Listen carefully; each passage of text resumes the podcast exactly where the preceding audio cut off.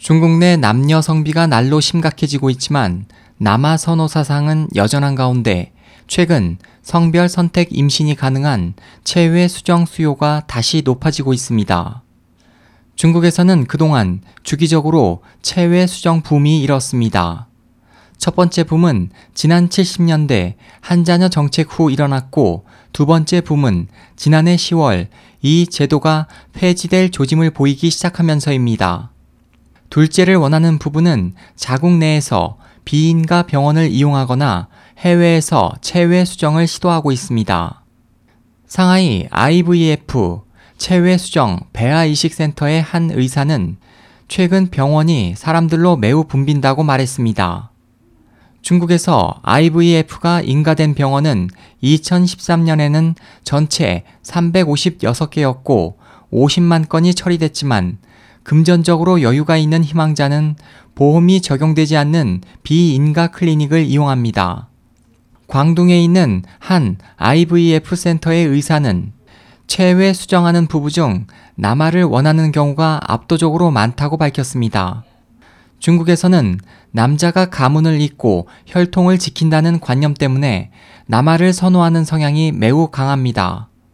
중국 국가통계국 데이터에 따르면 2014년 중국 인구의 성비는 105.06대 100으로 남성이 여성보다 3,376만 명 더 많습니다. 중국에서는 분만 전 병원 측이 가족에게 아기의 성별을 알리는 것이 금지되어 있습니다.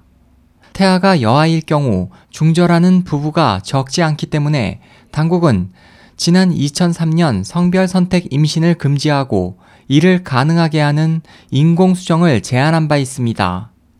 체외 수정은 난자와 정자를 시험관 안에서 수정시키고 그 수정란을 자궁에 착상시키는 방법으로 대부분 불임 치료 방법으로 이용되지만 중국의 경우 성별 선택 임신 목적으로 사용되는 경우가 매우 많습니다. 베이징 자오양 병원의 리 위안 생식 의료센터 대표는 중국 부부에게는 독특한 요구가 있어 해외 출산을 원하는 경우가 있다. 중국 내에서는 대리 출산이나 성별을 구분하여 낳을 수 없다고 말했습니다. 성별 선택 출산을 바라는 중국인들은 체외 수정 비용이 저렴하고 성공률이 높은 태국을 선호합니다. 중국 국영 신화사에 따르면 방콕의 불임증 치료센터를 이용하는 고객의 80%가 중국인입니다. 또 둘째를 원하지만 고령으로 생식 능력이 쇠퇴해 해외에서 인공수정을 하는 부부도 증가하고 있습니다. 외국인을 위한 체외 수정에 주력하는 태국의 한 클리닉 관리자는 증가하는 중국인 고객을 상대하기 위해 중국어를 할 수 있는 직원을 늘리고 있다며 한자녀 정책 폐지로 IVF 산업이 강화되고 있다고 말했습니다. 이와 관련해 미국 의료 전문가들은 중국의 체외 수정 수요에 대해 향후 2년 내에 세계 최대 체외 수정 시장이 될 것으로 예측했습니다. SOH 희망지성 국제방송 홍승일이었습니다.